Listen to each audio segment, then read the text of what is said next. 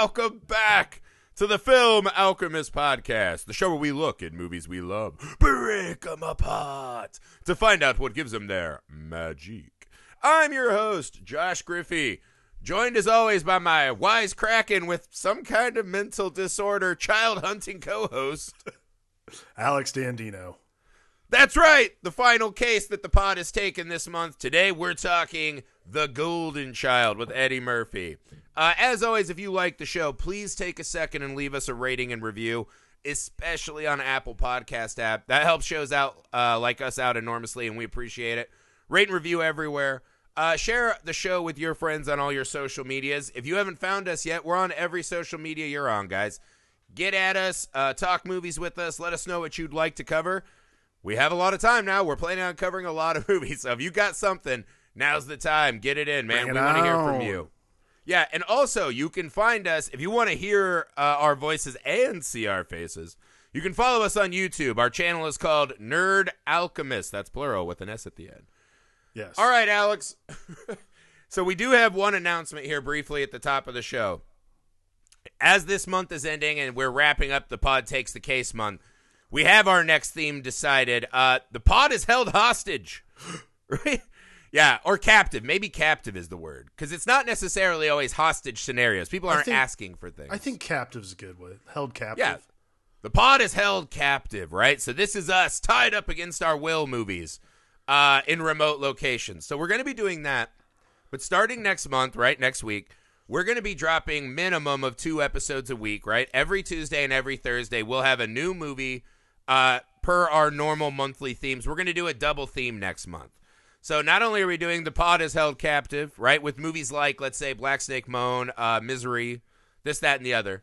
We will also be doing the pod is a madman, right, which is going to be kind of serial killers, right? I really wanted to discuss Peeping Tom and Henry Portrait of a Serial Killer. So these are movies that put us in the POV of a a despicable being, right? A madman, a killer, whatever. So we're doing a double theme. I have some double features I'm lining up. We're gonna have a lot of content coming for you guys. Uh, we hope that's okay with you. Uh, we have a lot of time on our hands, and we're watching right. a lot of movies to try to stay happy and uh, you know chipper during this this moment in time. So you know, hopefully you guys will want to do that with us. But That's without right. further ado, Man bun child. and flippy hair. Sorry. Is that is that what we're renaming it? Man bun and flippy hair? How dare you, sir? How dare you, Macklemore? On my Now, coffee. on to the show. The Golden Child. Uh, Yes. I think we can all agree up front. Easily the greatest Eddie Murphy vehicle. uh, probably the best detective movie of all time. Alex, yeah. had you seen The Golden Child previous to this viewing? Yeah, I had actually. Uh, I saw it. Walk me through your thoughts rewatching this epic classic. I had seen it a long time ago on TV when I was a kid. Um, it was it's one of those movies where you watch it and like the 80s, especially late 80s are great. Like Eddie Murphy was like Eddie Murphy. Like that was the like every single one of his movies made money. He actually said that in an interview about The Golden Child cuz he by the way, in like 1999 he was talking about this and he said how much he fucking hated this movie. He's like he was like this like The Golden Child which is a total piece of shit made money. It's made a lot of money. But like It should have. I kind of disagree with him. Like I, I I remember making fun of this on the show. Here's the thing. I actually was thinking a completely different movie. You were thinking of a different Eddie Murphy chasing down an Eastern child? It it was a different uh I was thinking of a different movie that he had referenced. Uh but rewatching this, I don't understand why he I understand basically this movie changed a lot from script to screen, as things do. right. but this movie is still really good. Like it's fun, man. What's the pro- I don't understand what anybody else's problem. Like Charles Dance hated it too, apparently. But again, like this movie's fun. It's a great it's a great detective movie. Like it's a great detective movie. Yeah. This is the funny thing. I when we first conceived this show now almost 2 years ago now I think, 2 years ago. I guess. This Three? was one of the 10 movies I had on the list of this is why I want to start the podcast. right. Right? Cuz our other show the Long Box Sessions we're like that's mostly comic related things. And we discuss a lot of movie and TV, but as it pertains to comics and I was like, Right. "Man, I really just want to talk about The Golden Child." and so it took us a long time, but we finally got there from that original list of movies. I saw Golden Child young, man. I, I was a kid and I got hit with like a nasty, nasty case of chicken pox. I was really fucking sick and laid up, and my mom worked. She had, uh, you know, to still use the babysitter. Right. And our babysitter was just a lady who had like a normal house that like people would throw their kids in, right? Yeah, yeah. Like nowadays, I have a kid and everything's like a highly regulated, like you know, thumbprint entry. Yeah, that's a really yeah. that's a really specific Midwest thing because like I went to those houses too. Like when my yeah, mom worked, and I don't know. Yeah, maybe they don't do that anymore. Maybe they're still, but yeah, they would just drop us off at a local lady's house. She's just like, absolutely. I'm the babysitter now. I stay home, and you know, you pay me some money, and I'll watch your kids. was all one day. that And was- so that's what we did, Alex right? Ward's There were like, yeah, there were like 20 of us though in this normal house. Yeah, like way too many kids probably for one lady to watch. absolutely. But I got really sick, and if you got sick, you were sent into quarantine, which was essentially I slept in this lady's bed. so like, the bed that her and her husband shared, right? And I remember 'cause it was kind of like this classic Midwestern like old person's room from that era, right? Right. This would have been in the 80s, I believe. okay, so yeah, this kind of like floral thing, but like there's a chair, but it was covered in plastic. And you guys can imagine the room. Disgusting wallpaper that was peeling. probably a lot of wood. And they had this little, little bit of wood, ac- wood accents, something like that. Could you imagine that dude coming home and he's like, "You let that little chicken pox fucker sleep in my bed." Like, especially what we're dealing with now, you're like, the disgustingness of this house must have been even more than my brain can remember. So we're sitting there, and I slept. I had to be in this room. I think I was in it for three days, four days, something like that. And she's like, "You can." I was like, "What can I do?" She's like, "Watch TV." I was like, "Okay." She didn't have TV though. She had a VHS, and there were two movies, and it was The Golden Child and Karate Kid. Wow. And so I watched Karate Kid once and went, meh. And I watched The Golden Child on repeat for three to four days in a row. For like eight hours a day, Jesus. I would just sit and rewatch Golden Child over and over again. And I think it's funny if you track my life backwards, I think you can see the roots of all the stuff I like in movies exist in this, you know, embryo form in Golden Child, right? I mean, I would say, furthermore, your general conceit of movies lies in the decision of Karate Kid, meh, Golden right. Child. A beloved classic of the 80s. I'm like, I guess that's all right. I just wanted Johnny to get his face rearranged. That's just me. but yeah, I looked back and I was like, you could argue, right? Because I know everyone has their movies, right? right. And so, like, for me, I remember when I was a really little kid, the first movie I was ever madly in love with was Abbott and Costello's Jack and the Beanstalk. Right. Loved it. Watched it all the fucking time, right? And I remember going to the theater, right? Way too young, probably, but my dad took me to see Jurassic Park, and that's when you're like, holy fuck. That changed my entire world. And I was like, I don't know what it is. I want to make movies. I don't know how or what, how to do any of that, but I want to do what's on that screen, right? Right. Then you get Mallrats as VHS as a teen. You're like, I want to make that movie. And so, like, everyone has their, like, movies, right? Your movie journey. And I think if you look back, among all the movies, I think this is the one I forget. This so defined the taste that I would have for the rest of my life is The Golden Child. And what I love about this movie, because I know everyone has been kind of taking shots at me, because I said, I think this is the best Eddie Murphy detective movie. And I'll tell you why. I think this movie, and again, I understand it's a bit clunkier than people probably want it to be, right? There are some definite things that don't. It, it's not a completely flowing machine at all times. There, there are some chunky beats, right? Sure. Fine. I love seeing Eddie Murphy. This is the most human of the Eddie Murphy detectives, right? Because every other character, it's I'm Eddie Murphy just playing a guy who's, you know, whether it's Axel Foley or I forget the character name in 48 Hours, right? Right. that guy's a criminal who gets out and like they're starting but this is a guy who has real ties to some very serious heavy things coming on Yeah. right he's trying to save kids we never quite know if he's a detective or just a pi i think he's just a pi Well, I think that's like the Uh, most. That's the most relevant thing is about Eddie Murphy's character in general is that he is like specifically a person who seeks missing children. Like that's not right Any and they of the give other us context clues that he he seemingly has lost a couple before we see the case actually of cheryl kind of gets washed aside in this movie Yeah. it's a truly di- disturbing gut punch in this movie right Yeah. And so I think if you give him that context, right, of here's Eddie Murphy, right? This great comedic force that we all know. And then you put the Eddie Murphy persona onto a guy who is struggling so mightily against this world where these innocent children get destroyed, his comedic persona takes on an extra interesting dramatic layer to me. Oh yeah. And I know people think I'm full of shit, but I really honestly believe it. No, no. I find him fascinating in this movie. And then later there's a scene where I was like, whoa, this is getting into psychosis level that's very fascinating. Well, I mean, if you think about it, and this is like the bigger. I, I agree with that assumption, by the way. But because humor, like we do it all the time, humor is a deflection. Like we constantly, we, I, you and I constantly crack jokes. Just before the show, we were literally talking about what's going on in the world, literally trying to just make each other laugh for the sake of not sobbing in the middle of this show itself. like that I think is the most human. See, I just wiped my face too. That's like the most human element of Eddie Murphy's character is that humor is not like what defines the character itself, but like really it's the diffusion of holy shit, this is I have to take what I do so seriously, like I have to find something entertaining in it. Right. Well, imagine this too, right? So we see the absurdity of him like trying to walk around and put up the flyers. You get this great scene at the start where Eddie Murphy is just kink shaming this guy at a newsstand.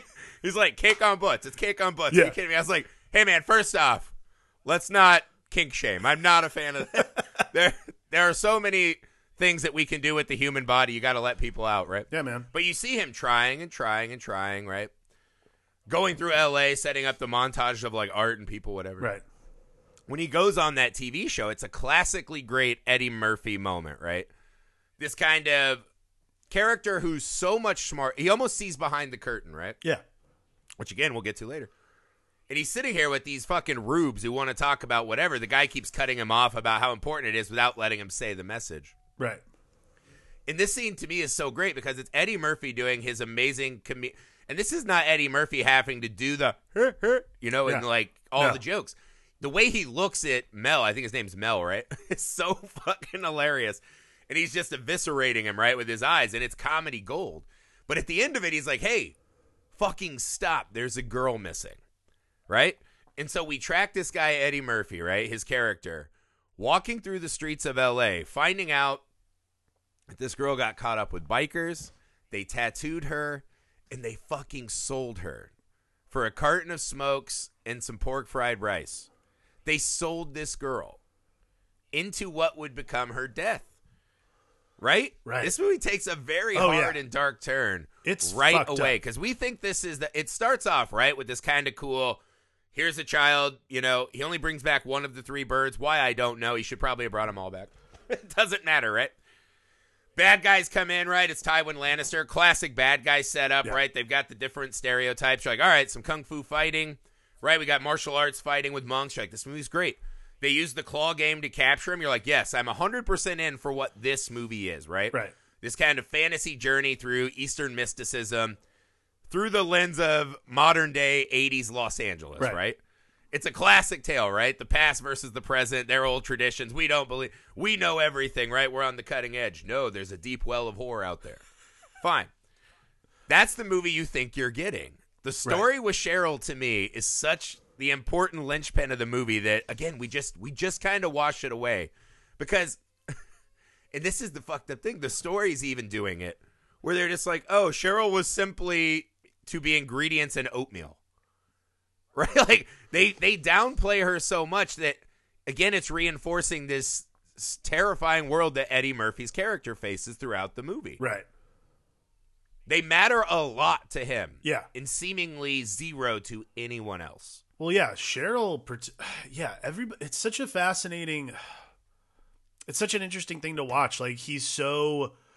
Eddie Murphy turns on a dime so often in this movie too. Like it becomes very serious. Like that scene, like at the end of that fight scene where he does confront that guy about like what they did with the girl. Like that is Yeah. like that's some heavy shit. And also like right after a, And he nail he actually just looks at him and has to say, "You sold her." Yeah.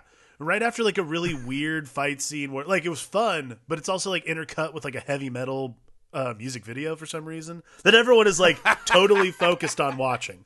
Like I cannot conceive of why this is so important, but everyone else is just like watching a music video. Eddie Murphy is so uh Eddie Murphy's so good because he turns on a dime so quickly and goes back and forth between humor and humor and drama. This is why he's a great actor, and this is why he's so Yeah. good, particularly in the 80s when he became so famous because he can do that turn. It's something we look for now in a lot of comedic actors like Adam Sandler does it a lot where these guys can play both sides of the coin. But this one is particularly interesting because he has to do three different things, which is be a serious detective, be a comedian, and then on top of that, be an action star. So Yeah. he's got a lot going on. It's really cool.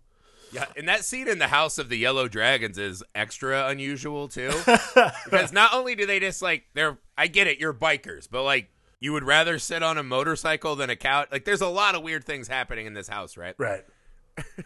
The weirdest of being is like as we're tying her up and we're about to learn that this innocent teenage girl was sold simply because they needed blood. Yeah. Oh Right? my god. It's it's extra vile because you're like they could have just caught any old person, whatever. They had it had to be her, right? Right. and it's just extra, you know, tragedy that we must suffer as an audience. But then they just intercut it with uh, his sidekick lady, right? Uh, Cynthia Lewis is that the actress's name? I think so, yeah. Anywho, she comes in and starts whooping ass, right?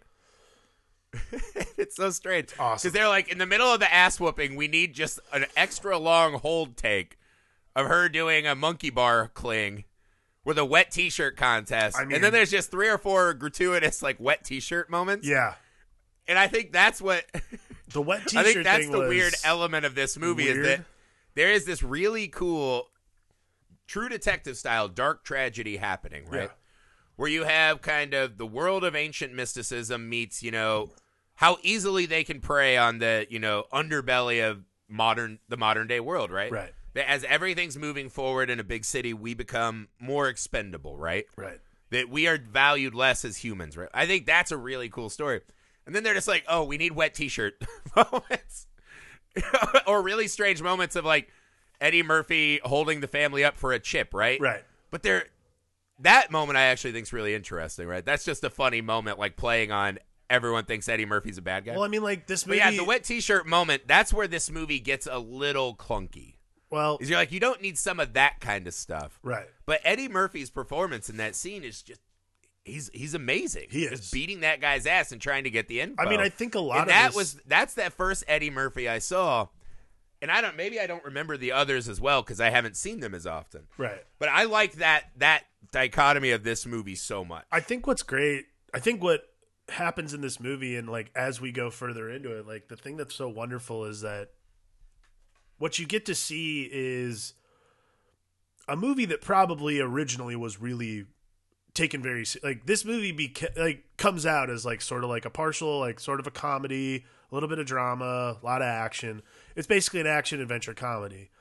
What I think you can see though is at the start, like there, I read a lot about like how this movie was made, and this thing got like savaged after uh preview Yeah. screenings. Like the Paramount took it back and like redid the whole thing, and this was like after he had already been in uh uh Beverly Hills Cop, I think.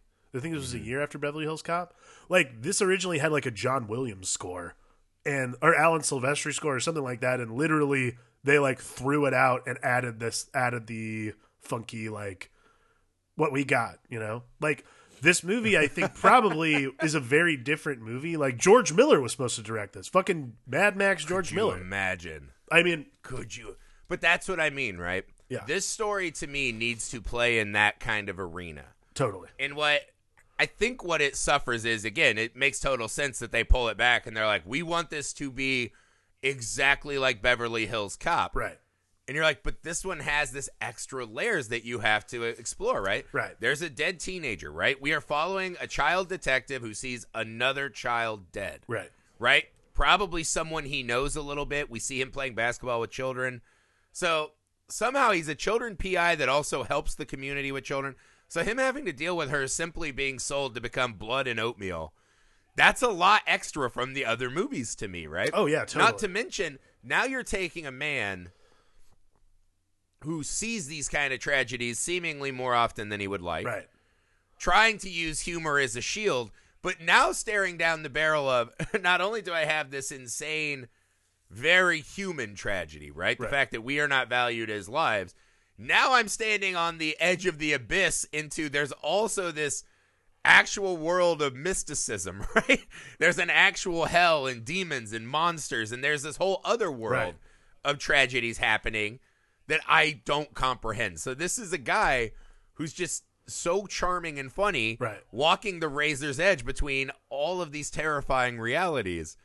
And so to bring it back and give it, yeah, the synth score and the Beverly Hills Cop vibe is not where I think this movie should have lived. No, I don't think so either. I mean, like the thing that I like the most about Eddie Murphy's character in this movie is honestly he does such a good job playing up the like uh Sam Spade, Raymond Chandler, uh, you know, Philip Marlowe kind of thing because he's Yeah. constantly the cynic.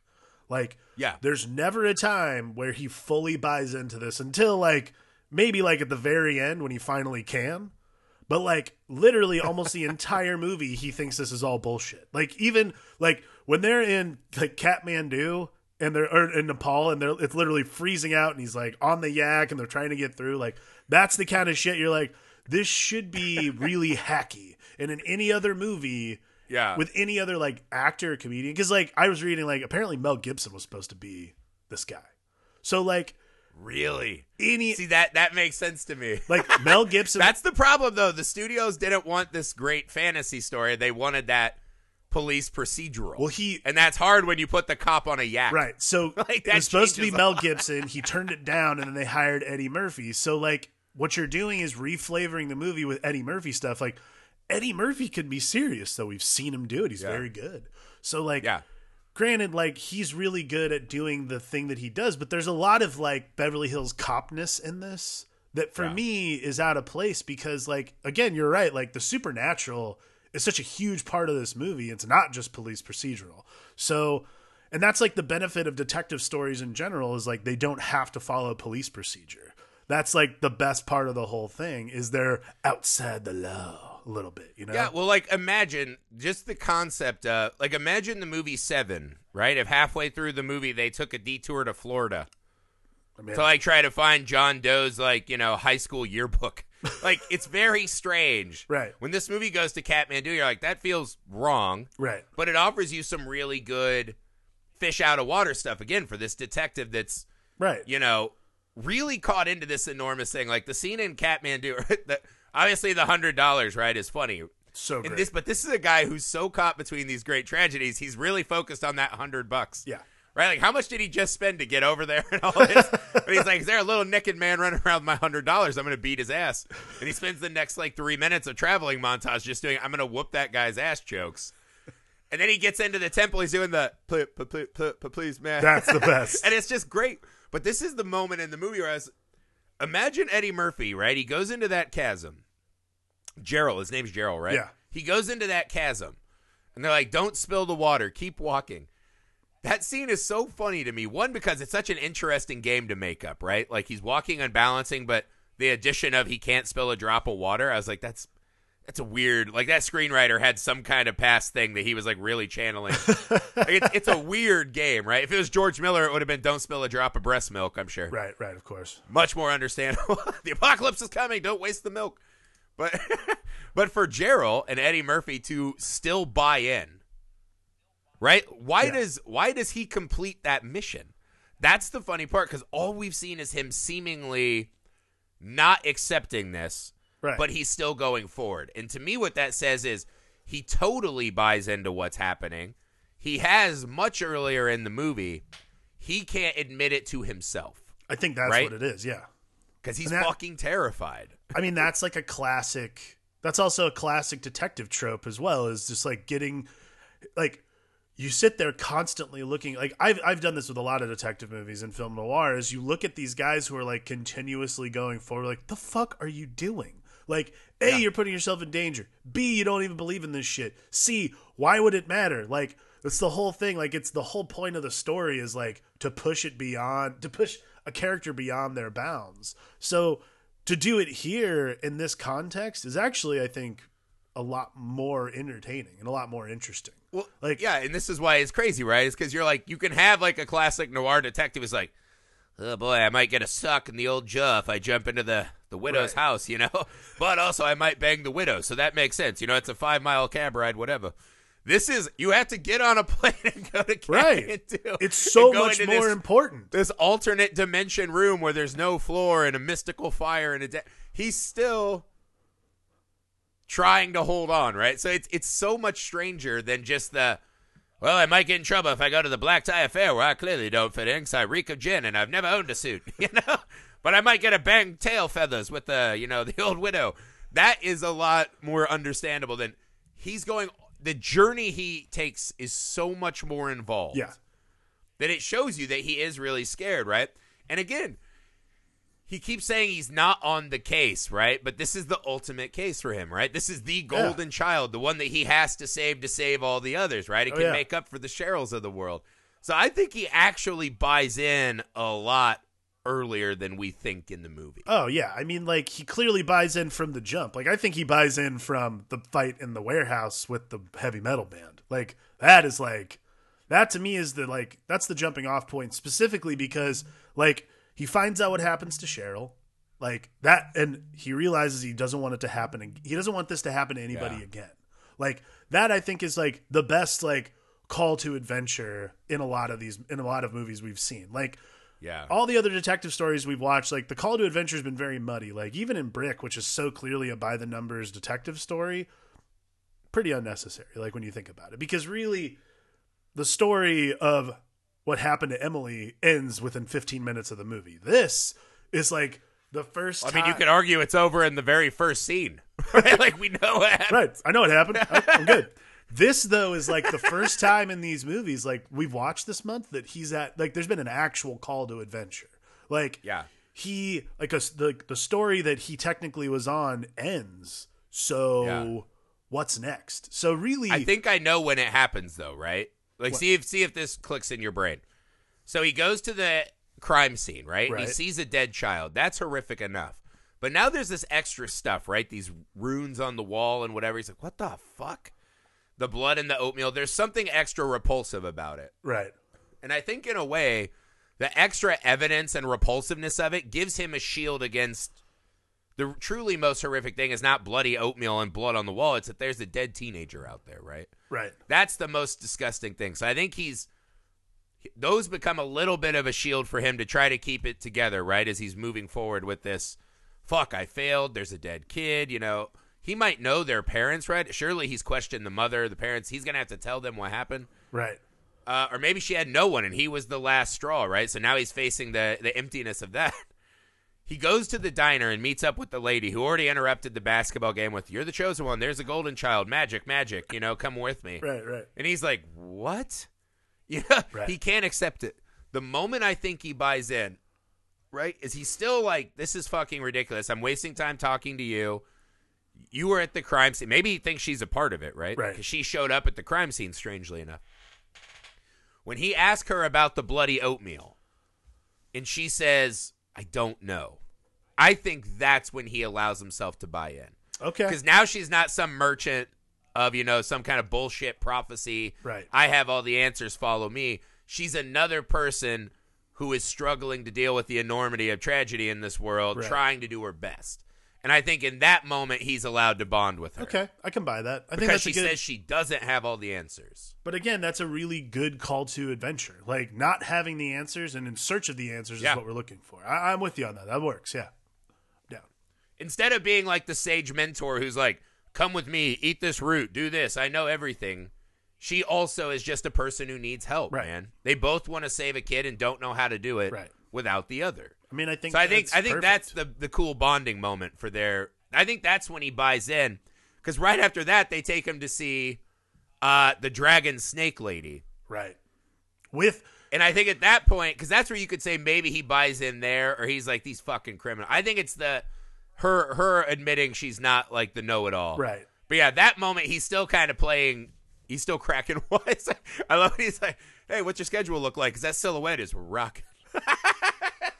Because to be fair, who among us wouldn't see a woman who is like half dragon and also be like, "I think I have to know." I think. Do you at least have like a fans only account? Like, I mean- I have to know. That's a good point. I, I I'll be honest with you. I think I'd have to know. You have to know. You have to I had a friend once who used to be like, if there were aliens that came down, would you fuck one? And I was like, wow, okay, we're just skipping like so much like global geopolitics, right? There and science and biology. There's so many steps we're skipping from. We find out there's life in the universe besides us too. Would you put your dick in it, right? this enormous chasm of questions we won't answer. Let's get to the important part. And the answer is yes. If you were the first one who could have sex with an alien species, of course you would do that. Right. Much like Gerald. It's the great unknown, right? Much like same- Gerald, of we are stepping. We have to step into the great unknown. That's the whole point. Oh my god! exactly. Right? You can't fight the darkness if you're standing on the top of the well. You gotta dive You gotta in. dive in, man. That's part of the deal. I, I, yeah, so I thought that was great, man. Now the scene I really want to discuss with you. This is where I think this movie is next level great to me. And this is where I think you can see the roots of what this movie was supposed to be. This movie has so I'm, I'm talking of course about the dream sequence, right? Oh yeah, I love that. where Tywin Lannister somehow and his cronies invade a dream world. I believe it's Eddie Murphy's dream, right? Yeah. Because there is a question of where he's teleported to. I think it's Eddie Murphy's headspace, right? So if you break down, I was kind of I watched this scene like three or four times. Like, man, this is like some fucking low rent David Lynch bullshit. Do, Because eventually you see the white steed, right? right. And I was like, all right, that's just classic dream shit, right? To let us know it's a dream. Right. And then him and Tywin start doing their, you know, hey, we're we're doing this. The part that fucking trips me up though. So he's doing the devil may care, joking about, right? Every time he cracks wise, there's an audience of old white people clapping and laughing. Right. And an applause sign goes on. Right. This to me is Eddie Murphy screaming to us to please understand the psychosis he must face every single day. That scene was bone chilling to me. I mean, in that respect, yes. Otherwise, it's just kind of weird. But Like, imagine Eddie every Eddie Murphy movie and character, right? Walking around, right? You know, chucking it up, right. fighting the powers that be, right? He's kind of always got that cool like he's the outsider and he's fighting his way, you know, against people that don't want him there, right? Like famous like country club scene and this and that. Right. There are all these moments. Right? See, my dog agrees. He's furious. He's having his own dream. But there are all these moments like that. Now imagine in every one of those Eddie Murphy movies, right? Take Beverly Hills Cops. Every time he cracks wise, there's an audience of old white people clapping and cheering him on in his head. Right. Terrifying. Yes. This is a man who's so psychologically broken that he has invented his own studio audience, and of course, is all old Midwestern white people, it looks like, to cheer him on as he spits in the face of those being in his way. Okay. Walk me through it. Walk me through it, Alex. Break this Well, down with me. I'm, I'm more. I'm thinking. I'm thinking through this. I didn't really. I didn't really overly analyze that scene, short of it being a dream sequence, because it does have a David Lynchian thing to it. But that's the thing. Dreams always have a hidden meaning. This is a shocking admission by Eddie Murphy. I think he probably wrote this scene himself and he's like, put this in. These people need to know what I suffer. I think that I well, as a meta dream, yes, you could probably make the case. I would say that would make sense if I thought, a, I believe this is the last time Eddie Murphy worked on a movie where he did not write anything. Uh, yeah.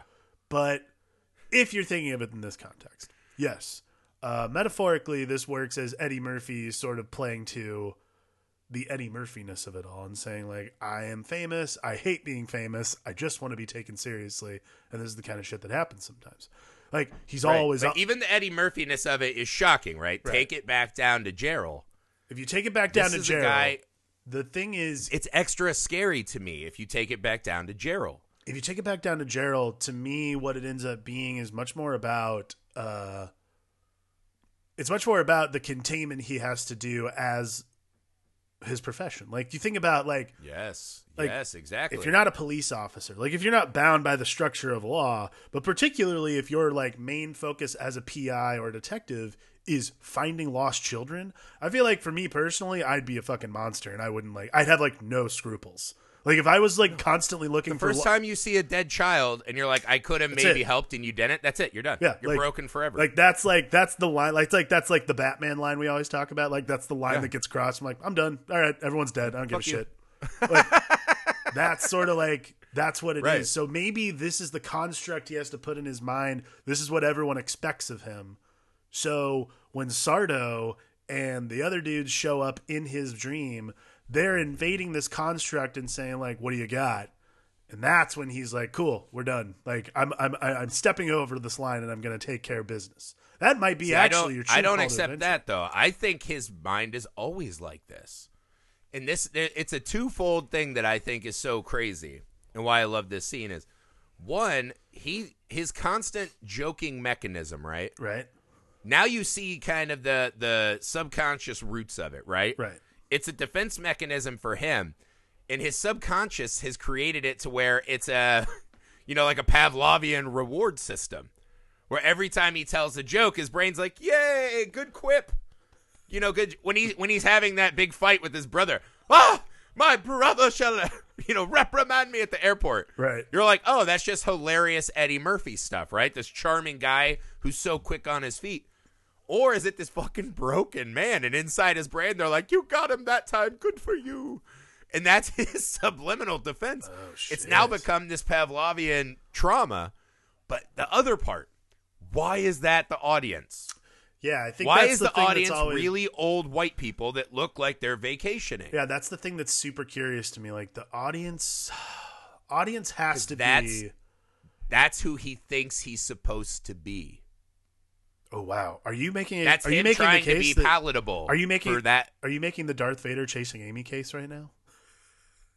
Refresh me. What the fuck is that, and why do I not know what that is? Are you saying that uh, deep down Eddie Murphy wants to be a white man? Is that what you- no, I think, I think deep down, I think this goes back to the Mel show at the start of the movie, where Mel is not hearing him, right? okay? and not letting people hear him.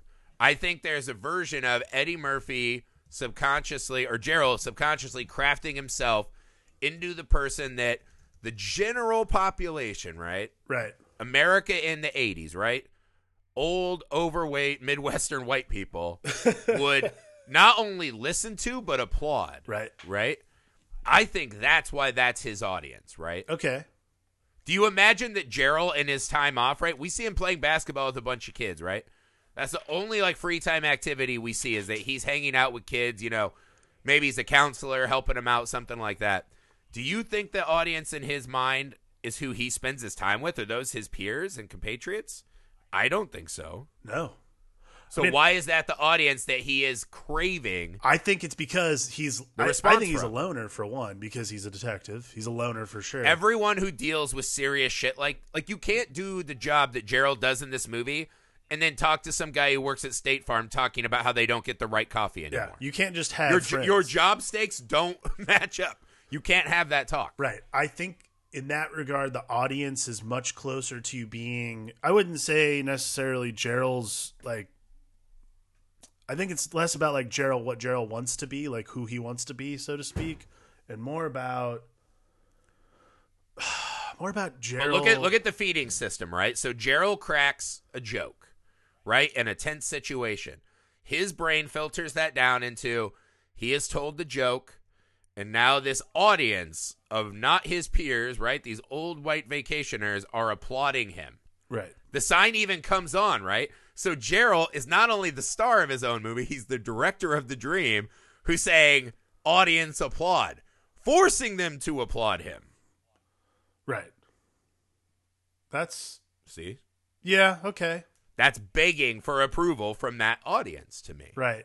I mean, I think that he's. I mean, yeah. I mean, it's I a think scary in general, trauma. It's psychosis. well, yeah, I mean, I think he's absolutely seeking approval from just. I think he's seeking approval from like. I think he's seeking approval from deep inside himself for, like Cheryl's a great example. Like he missed that. Like he Right. did not save that girl. So but the maybe audience is not a bunch of Geralds forgiving him right. So in applauding that's what it is. Is like deep down he's trying to forgive himself, and that's like okay. Here's what it is. He's Because down, that's Mel's audience out there. Right. He's trying well, he's trying to forgive himself. The reason Yes. it's canned laughter and canned applause like that though Ooh, yeah, is because it's false. He cannot accept so that's why he did that's the true call to adventure. Oh, He's- nice. Okay, I'm with you now. I like this. he is trying like to this. forgive himself. This canned false applause is not going to give it to him. So that's why he truly takes the case. That's why he goes out because and that's why he submits to this weird supernatural world because he knows deep down this is how he rectifies his past mistakes. That that is the true. But that's what I mean. That is a Yeah. really interesting way to show us on screen Yep. the trauma that someone like him suffers. Totally. Yeah. Absolutely. And those weird, the weird elements of this movie, those extra kind of long out on the branch moments. Yeah.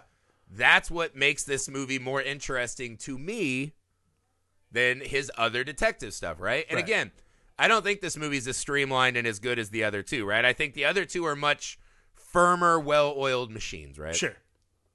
But I think Eddie Mur- what Eddie Murphy does so spectacularly, right? His enormous charisma and comedy, but also those moments where you can see he's a man about to break. I think that really works better in this setting. Yeah. I think Eddie Murphy in that moment with the audience, I think that's the kind of really strange psychological moment that I like. Right. Of course, at the end when they start breaking into demons and the kid can create his own little meal, but he only eats leaves, which is like, hey man, make a better food. I don't know. right? Like I like all the mysticism stuff. Sure, That is great. just geared right at me. That's how I like to watch my stories, Right. right? The more mysticism and demons and whatever, the better. Sure. But I think, I do think that this movie, and again, I'm sure there are better versions of this movie out there that could have existed. And whatever, we didn't get those. I think the movie we got is still a splendid example of adding on some genre genre tropes Right. to kind of deepen this this story to me. I, I don't know. I like the the weirder elements. No, I think th- and I think it makes Eddie Murphy's performance something that you can get a lot more out of. Well, I think the weirder elements deepen and sort of enrich the experience of what we would you normally like. Think about this: if there was no supernatural elements to it at all, it'd just be like him traveling the world. Then essentially, it's like a bad. It's like a boring, more boring version of Indiana Jones, but like with Beverly Hills Cop. Like it doesn't quite Right. work. Like the mysticism and the supernatural elements make this its own movie and not only that like with an actor like eddie murphy facing them who like by nature we assume comedians are cynical like i mean you know that's you work in comedy you know like it's it's it's assumed that the people like co- comedians are cynical that's how they come up with a lot of great bits. So like to me when you approach that when you approach the supernatural with that level of understanding and that level of uh thought process what you're doing is not only are you getting a great like automatic straight man for a great for a scene but you're also creating this whole other world within the genre you're trying to like it is a detective story but the supernatural elements just make the detective story that much more interesting rather than like Yeah. stray us off the uh, path of what the story actually is Yeah. Well, like, I mean, this could just be me. I couldn't tell you what the actual case was he was trying to solve in 48 Hours or Beverly Hills Cop. yeah I don't remember. no Like, I remember Axel Axel Foley is hilarious, and I remember him and Nick Nolte were a great duo in a 48 Hours. But like, I don't know what the fuck they were solving. Right. I don't know what the case was. Right? like, I think that's the problem with a lot of police procedurals and this and that. Like, Die Hard, I remember exactly what he was doing. Right? Terrorist in a building, he's got to stop him. It felt weird and Right. different to me. Uh. What are other great action franchises? Like, I don't know the stories of half. I mean, I could tell you, I, I know what, I mean, Beverly Hills Cop, he's literally just trying to find out who killed his friend. Cool. Easy. Is that all it is? Yeah, that's pretty much it. All right, well that's fine. That's fine. But that's what I mean. It's like But that's it. When you say Golden Child, I remember exactly what the fuck. I remember the case because it met. It's like we got to save little um, cave dwelling Jesus, right? So he can save all the children. Right. And also, we learned there was a slew of other dead golden children and other knives. There's like a whole set. Yeah. This was like, this was That's like, why we live in the mean world of today, is because he's compassion, but the golden child before him was justice that got murdered. yeah, this was like, uh, also weighs heavy on the Cheryl ooh, note of the that's story. good. Yeah. Oh, wow. Deepness. Yeah. I, I mean, this right. movie just has, if you watch it for what it is, it's very entertaining, but this movie has a lot of great layers to it that I don't think Yeah. get, I don't think get explored enough. Sure. Well, this is the thing. I actually watched it yesterday getting prepared, right? Because we don't have daycare access anymore because of what's happening. Right. My wife is a healthcare professional, so she's still working. Uh, I'm just staying at home with the kids. And I was like, I got to get this watched so we can talk about it. Right. And I watched it with my kids, right? My five year old and my two year old. And they loved it just because it's this kind of fantastic adventure, right? Right. my kid is almost probably the exact same age I was when I watched it, and he loved it like that. This is the first time I had watched it in many, many years, and I found this whole other kind of despair subplot that really meant a lot to me. right? I really, I really was touched by what was happening and the struggles that this guy would face. Because once you're an adult for a while, you're like, man, doesn't it all feel like helpless nonsense and violence on one side, and then this deep abyss of things I don't understand on the other. Like, Right. isn't that exactly what being an adult is? so I don't know. I found I found a lot more uh, kind of heartstring moments in it this time, if you will. I would agree with that. I- mean, again, I've only I only saw it once when I was a kid, but I definitely I definitely didn't remember it being that interesting, and this was really a fun watch. I think it's a really good movie, and I think again, I think it's a, a dark path to go down with movies where you start talking about different cuts and like what could have been and this and that. Like the movie we got might not be everyone's cup of tea, but I think it's a wildly entertaining and interesting film. It's wonderful. And I think it's a fantastic case, right? We're not just tracking down dirty cops or random bad guys, whatever those other movies do. That's right. This is important. This one mattered. Right? Because every drop of water that gets lost in this movie is a dead kid. And that matters. And also Tywin Lannister turning into a huge demon. that was just that was pretty fun. sweet. Great creature work, by fun. the way. Very fun. I will say there is one wildly unanswered question, right? As I was waiting for the golden child to do the sometimes dead is better, right?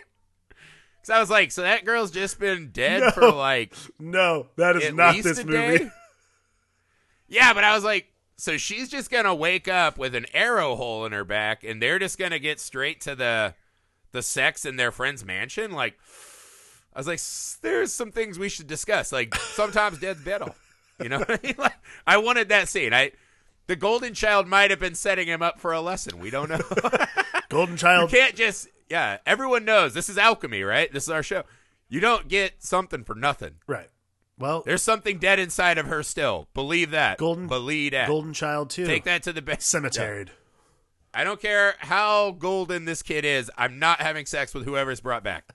Not happening. Right? Okay, that's it, guys, for the Golden Child. That's it for the pod takes the case. I know there are enormous amounts of other awesome uh, detective private eye movies, and we will someday revisit this theme. I'm sure of it. Uh, guys, that's it for now. Remember, we have two themes coming to you next month. The pod is held captive, and the pod is a madman, right? So uh, we're going to be doing a lot of movies next month. Probably 10, I think, we have on the list. 8 to 10, plus some double features. Plus, you know, if we find some cool stuff uh, on demand, You never know. as is now the trend. Uh, we might talk about that too. If there's stuff you guys want to see us talk about or hear us talk about, please reach out and let us know, man. We would love to do that for you. We're all home. Uh, Might as well. yeah, spread a little happiness in this uh, this day and age. Sprinkle it Uh, on. that's it, guys. Please leave us a rating and review. Please find us on social media. Please. follow our YouTube channel, Nerd Alchemist, plural with an S at the end. For the Film Alchemist, I'm Josh Griffin. I am Alex D'Antino. Stay golden, Pony Child.